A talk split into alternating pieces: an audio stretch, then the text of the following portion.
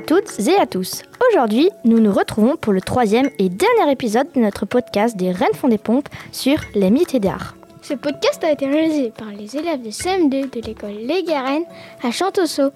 Je m'appelle Baptiste et je suis avec Lisa, Rosalie et Kéron. Dans les deux premières parties de ce podcast, nous sommes intéressés à celles et ceux qui manipulent et travaillent la terre, les pierres et qui en font de l'art.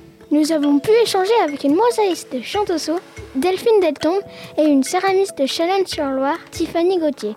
Nous allons maintenant vous parler de la Maison du Potier, un site touristique et culturel situé à deux pas de chez nous.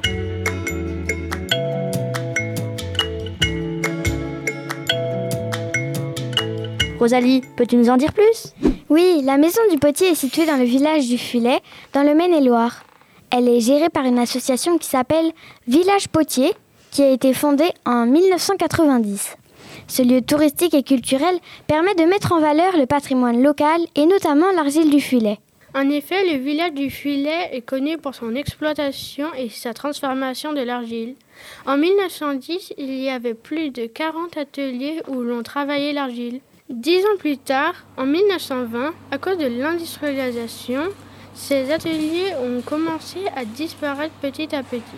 En 1980, il n'y avait plus que huit ateliers. Aujourd'hui, il n'y en a plus que deux.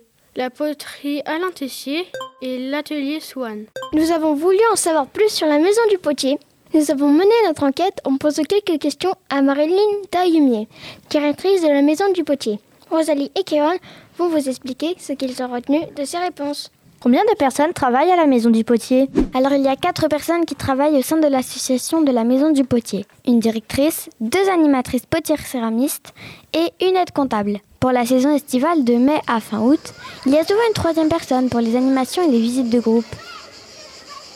Que propose la Maison du Potier aux visiteurs? Elle accueille toute l'année des groupes et des individuels. Elle met ainsi en valeur le savoir-faire local et artisanal. Toute l'année, il y a des ateliers de modelage, des visites guidées avec démonstration, des stages pour enfants et adultes, des expositions et des animations. La Maison du Potier accueille aussi des expositions toute l'année. Et d'ailleurs, rendez-vous les 24 et 25 juillet 2021 pour le marché des potiers. Pouvez-vous nous en dire plus sur l'argile du Fulet qui semble très connue? Le Fulet est réputé pour sa terre argileuse au reflet jaune. À la cuisson, elle devient orange foncé, voire rouge. D'ailleurs, autrefois, on appelait les potiers du Fulet les ventres jaunes car ils essuyaient leurs mains sur leur tablier. La maison du potier travaille-t-elle avec des artistes en particulier? Elle a une boutique où l'on peut voir et acheter les réalisations ou produits de potiers céramistes locaux.